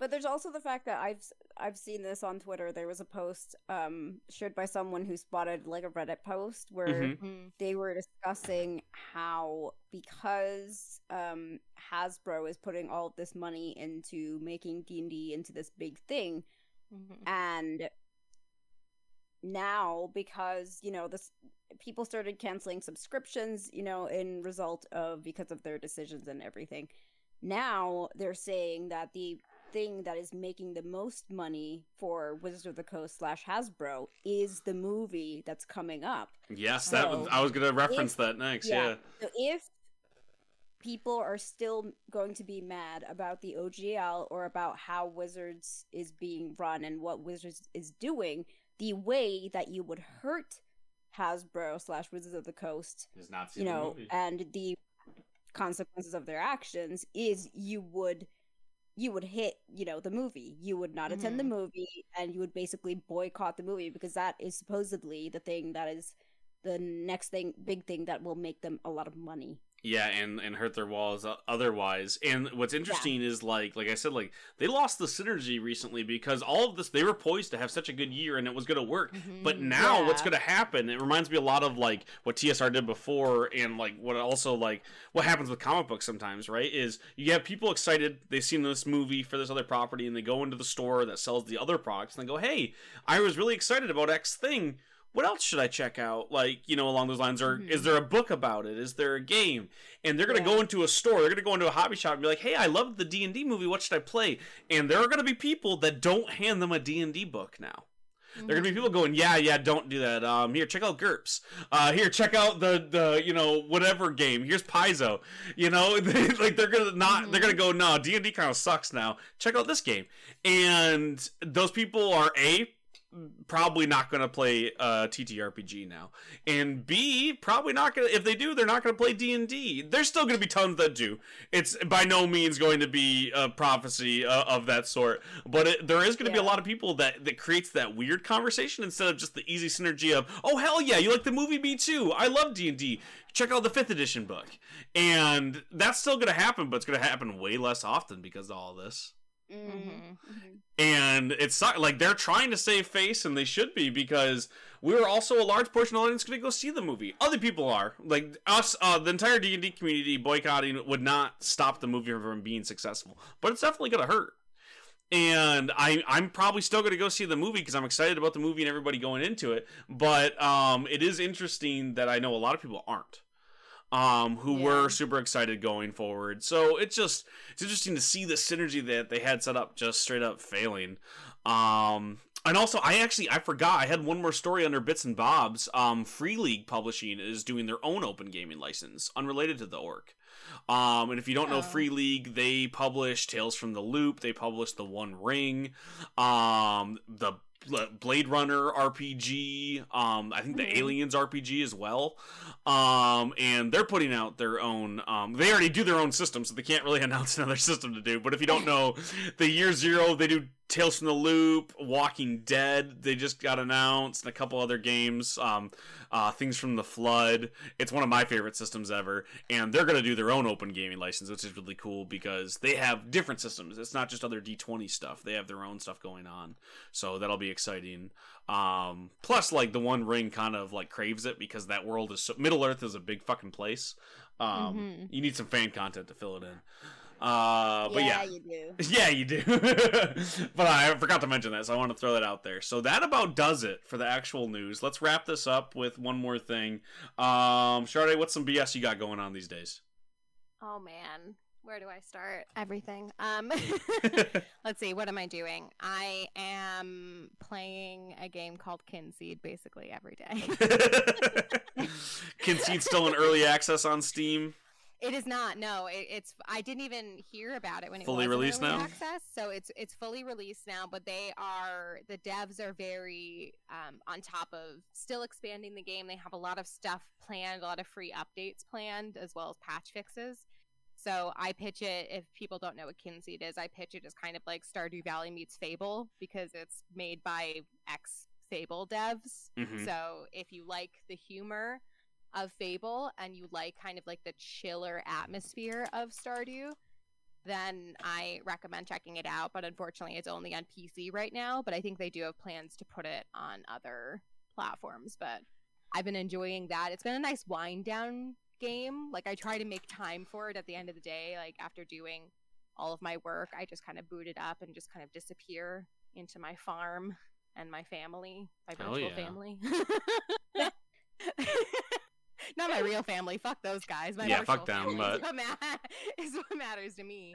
Um, but that's basically what I've been mostly doing this new year is just playing. Oh, I finished. I pil- I finished Pillars of Eternity too. So I went straight from Pillars of Eternity 2 to Kynseed because Pillars of Eternity 2 was stressful especially towards the end. It's a huge game, and I just got overwhelmed with the amount of stuff I had to do. So I literally skipped a DLC, which I never do because I just like I just want to get to like the end game. I don't want to do any more side quests. I just want to find out how the story ends. So I get did that.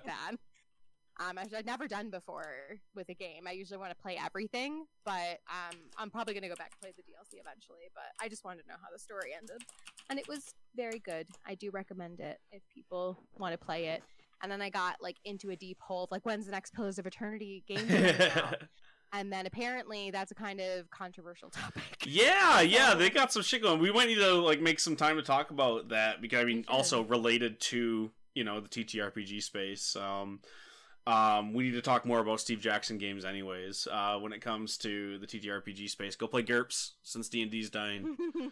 Um, it's amazing. Fourth edition is amazing. I love it. It's one of my favorite games of all time. Also, one of the first RPGs I ever played other than D and D. So Mhm. hold a special uh, place in Mhm. my heart. Those books look like shit, though. I'm not gonna lie. You're gonna open up that book and be like, "This looks like a bad textbook." Yeah, you open like the way that like like behind it because like there's no money put into the way that the book is formatted. Really, like it's just like purely awesome oh, rules. for awesome Oh, stuff, no, so- Lissa's heart. I, heard I Lissa's know. Heart Just go. You'd be really disappointed if you open up that book when it comes to how much we love the artwork inside of these.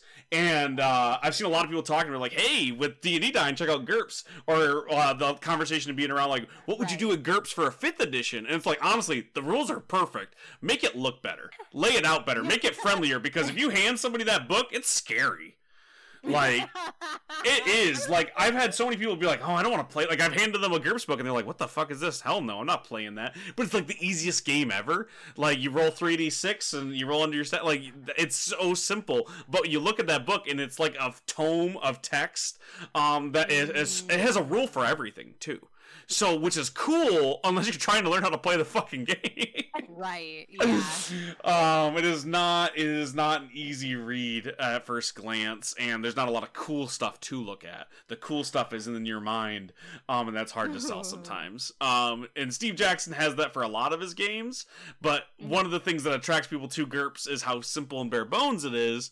Um, when it comes to the rule set, and that's why it can be expanded so much. But that's not not an easy way to get somebody to go, "Oh, this game is neat." You know, like that game has a dragon on the Neato, cover. uh, so that there is a little bit of that. Um, Lissa, what about you? What's the BS you're doing these days?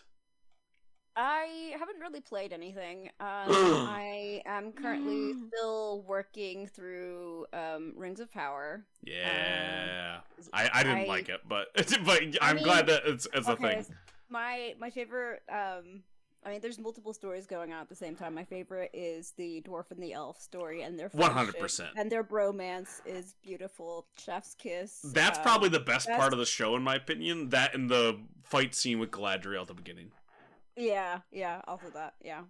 Um, then I recently watched or finished rather. I thought I would never finish the because I sort of started watching last year, uh, Wednesday, the TV show on Netflix, Okay, okay. What's And your thoughts on got, like, Wednesday?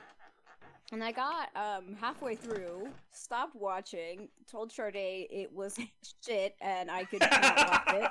I told her. Um, Here's the thing. I told her it was shit before she watched it because she asked for my honest opinions, and I gave them. and she ta- said, heard us talk about it on the show. Yeah, yeah, and watch it if you want. But and then she watched it. I mean, I watched half of it, and then I said I watched it again. Then yesterday I got bored. This is literally yesterday. Um, yesterday I said I uh I got bored, and then I just like put it on in the background. And I was like, okay, I'm just gonna trudge through this. I figured out like I figured out the bits and pieces that I hated about the show, and once I did that, I was just like, can I like just watch it without that? yeah, just appreciate like the parts that are okay. Like honestly, Jenna Ortega as Wednesday is perfect. Yeah. Everything else I thought was Yeah. junk. But and just like a waste of like the IP a little bit. But like, you know, if people like it, good for them. It's not my Addams family, but it doesn't have to be, right? I'm fucking 30.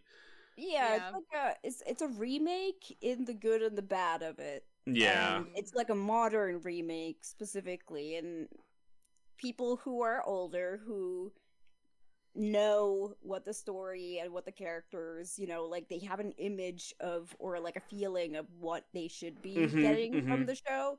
And when you don't get that, that's it's just gonna be disappointing. Right, and that like like that's the thing that I always talk about, where like people get mad whenever anything's being remade or rebooted. I'm like, well, no, like that's Mhm. not necessarily true. It can be good, and even if it's not, it doesn't ruin your childhood. Like, I I, I watched a lot of like the original TV show. I, I never really read the comic strip, but I was a big fan of like the original black and white one, um, because my grandma watched it a lot. And I'm not a gigantic fan of it now, but like I did watch a lot of it growing up. But I really loved Addams Family and Addams Family Values in the '90s. Those movies that was like a staple in my household. But because I don't like Wednesday doesn't take those away from me, you know? Like people who throw a fit are like, it ruined my childhood. We're like, well, you're dumb then, you know?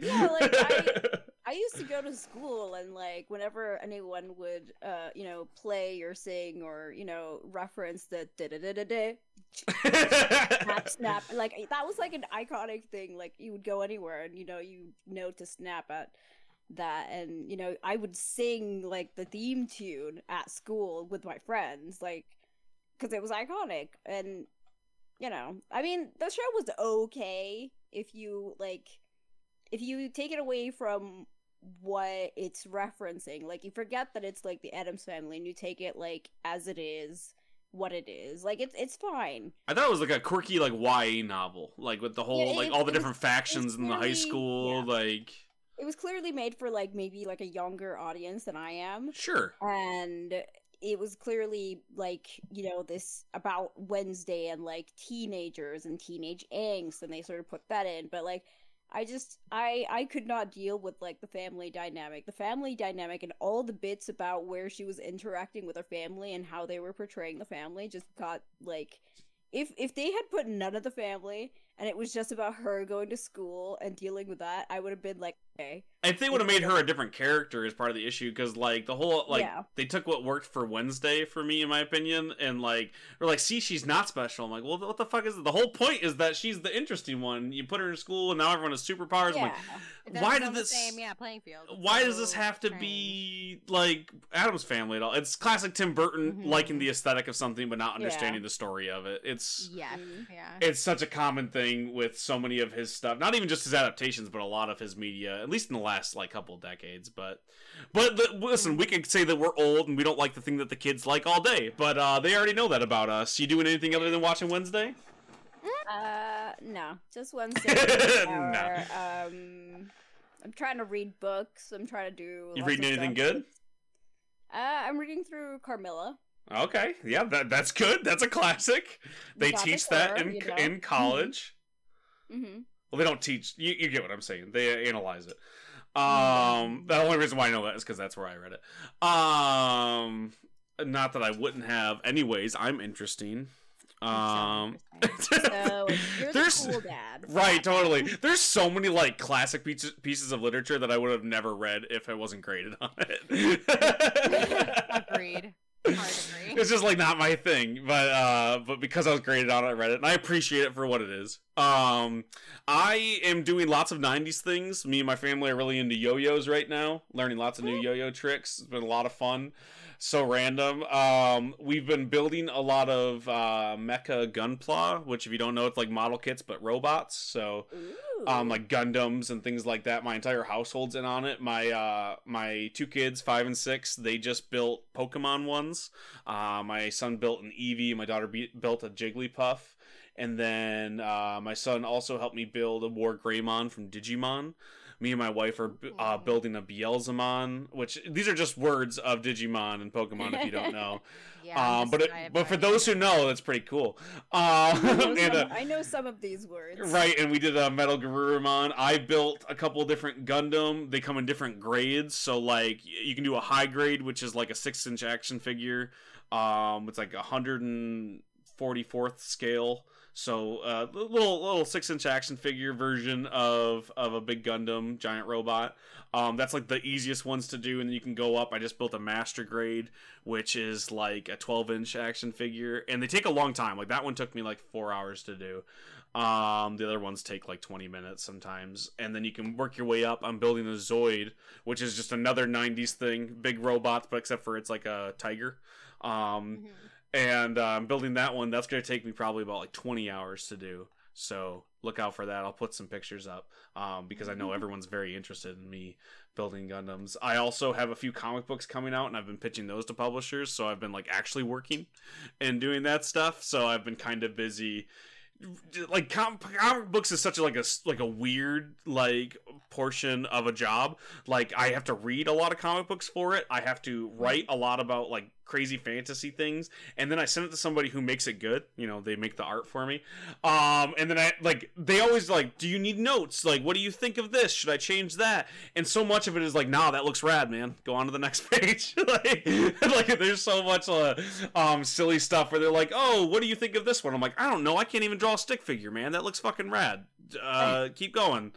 Draw another one, please. Uh, thank you. And so that's a lot of what I've been doing, and then trying to sleep again. Don't do a lot of that these days. So Mm. yeah. Oh, also watch Station Eleven if you like post-apocalyptic stuff like The Road or The Last of Us. Uh, Station Eleven, awesome show on HBO, adapted from an awesome book called Station Eleven as well. Um, it's basically it's like The Road if it also followed a the uh, like a Shakespearean theater troupe in the apocalypse. So instead of like everybody trying to murder each other for supplies, there's some of that, don't worry. But also there's just a group that performs Shakespearean plays around the Great Lakes. And it's Oh. it's one of the most optimistic and heartwarming like post-apocalyptic uh, post-apocalyptic tales I've ever read, but it also has all the other cool stuff you like, you know, like people like, you know, murdering each other and there's different factions and society has ended and all that stuff. but there's also a really heartwarming tale at the center of it, which is not something you get often in, those kinds of uh, you know end of the world stories. So I highly recommend that. And then The Last of Us, also, if you just want the bleak stuff, um, that's now out on HBO. Watch the first episode of that; it was great. I haven't watched it yet, but I'm excited to. Totally check it out. It was really, really good. Very faithful to the game in really good ways. But I, I do highly recommend Station Eleven. Um, I I cried for basically ten hours straight. Oh no. But like in see good ways though. it like i do i mean i cry a lot anyways right? Like it's not surprising but it's a very moving story in so many really cool ways. And uh like i, I don't want to spoil anything but just to pitch you on it the opening um thing when they get to like the future because it shows a lot of like how it happens too like like how the Mhm. world ends uh it's around uh, a flu. Um but when they get to the future and you see somebody auditioning for the shakespearean troupe um because not everybody knows shakespeare right? That's just not a thing and the apocalypse happened you wouldn't just be able to do it. So they audition with movies that they know sometimes. Um and he does the monologue from independence day the the speech that the president gives to everybody when the, before they're about to go fight the aliens. Ah. And it's it's not like it's a really moving thing if you watch that movie. That movie's not great but it's very nostalgic to like people in the 90s but you hear this guy do this the the opening monologue from from independence day because what else are you gonna do? And uh it moved me to tears. So yeah go check out station 11 you cowards. And that's it. So uh where can the people find you Sade on the internet? I am the best host of the Slovenly Trolls podcast. lies analyze D and D, even though it's, I mean, it's been problematic for a while, and now it still is. So, what's really changed, honestly? um, but, but we look at like the lore and the history of D and D, not so much the present. Um, sorry, if you're looking for that. That's this podcast. yeah Um, and I run the Slovenly Trolls Twitter at Slovenly Trolls. and Lissa where can the people find you other than the Slovenly Trolls podcast Uh, they may know me from the Slovenly Trolls podcast, uh, where I am the entertainment and the funny one. okay. Bringing the noise, bringing the funk, as they Uh-huh. say. Um, Uh, I am on Twitter. You may or may not find me if you so wish to go find me. Uh, I'm on Instagram as the Slovenly Trolls. I run the Instagram and I run the Cave Trulls Twitter. the Cave Trulls Twitter at Cave Trulls, right? Just at Cave Trulls. Yes, Cave Trulls Pod. Pod. At Cave Trulls Pod. Uh, at- we know our Twitter. Had nothing to do with the Twitter, and I knew that. So yeah, so you can check out this podcast on Twitter. Lissa runs it uh, at Cave Trulls Pod. You can also email us at campbekilledcreations at gmail.com. If you want to extra support us, you can head on over to patreon.com slash campbekilledcreations. Drop a buck or two. You get early content, bonus content, lots of cool stuff over there, including Char's lore rewrites to make D&D just a little less problematic. And now uh, we just uh, we make new stuff for unnamed games. Uh, Yeah, Um, yeah, nothing to do with D and D. but it's compatible with your favorite large capitalistic game.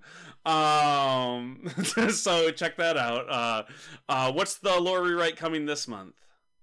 This month is uh, her name rhymes with Bares. Fares. Uh, but I'm renaming her slash him slash they slash you don't know. you don't know. We're Not doing D&D stuff. related. That's for sure. And last Yeah. month we did oral. You, you had a lore rewrite over there. Um, so check that out over on our Patreon. You can also find lots of other co- cool content at our website, campbekilledcreations.com. Look out for some shakeups and news going soon for that stuff, I guess. Um, but uh, that's where we are. You can find me at Resident Stevel on Twitter sometimes. You can check out my comic books wherever comic books are sold. And um, you can find it in your heart to uh, listen to this every week and give us a five star rating on iTunes or wherever else you listen to it because we're amazing, right? Thank you. And if you don't like me, at least support these two because they're wonderful, right? So do that. Oh, that's the nicest thing you ever said. Well, just trust me. I'm just riding your coattails. Don't worry about it. It's just it's all it's all marketing speak. Actually, the higher ups just just, just say we need to monetize. We need to give everyone thirty dollars a month. Really We need to God damn it. capitalize. We need to capitalize on this Don't say that We're, word, guys, we're really under monetized on here. Uh, let's, make a, let's make a movie or a cartoon or maybe both. oh man, that would be the worst cartoon ever. Just be me crying, watching old man stuff, packing lunches for my children, and you two going, "Should we find somebody else to do this with?" I don't know. uh, anyways, this has been the Cave Trulls, and we're out. Okay, now comes that special time of the podcast where we get to thank our Patreon producers. You keep the lights on, you keep the mics rolling, and really you make it possible to do all of this. We want to give a special shout out, thank you to the Lorax, who gets two special shout outs because I also thank you for speaking for the trees. We also have Jeremy Raymond. Raymond, thank you. Trellbot, the Highlander, thank you so much for being our first one and only, and then now in a group of four, but still thank you for being a Patreon producer. And finally, Kim Winson, thank you so much for being our Patreon producers. We appreciate you, and we owe everything we do to people like you. Um, I was trying to sound like the PBS thing, you know, paid for by viewers like you. I don't think I can quite pull it off. I haven't been watching enough Sesame Street lately, so that's what I'm going to go work on now.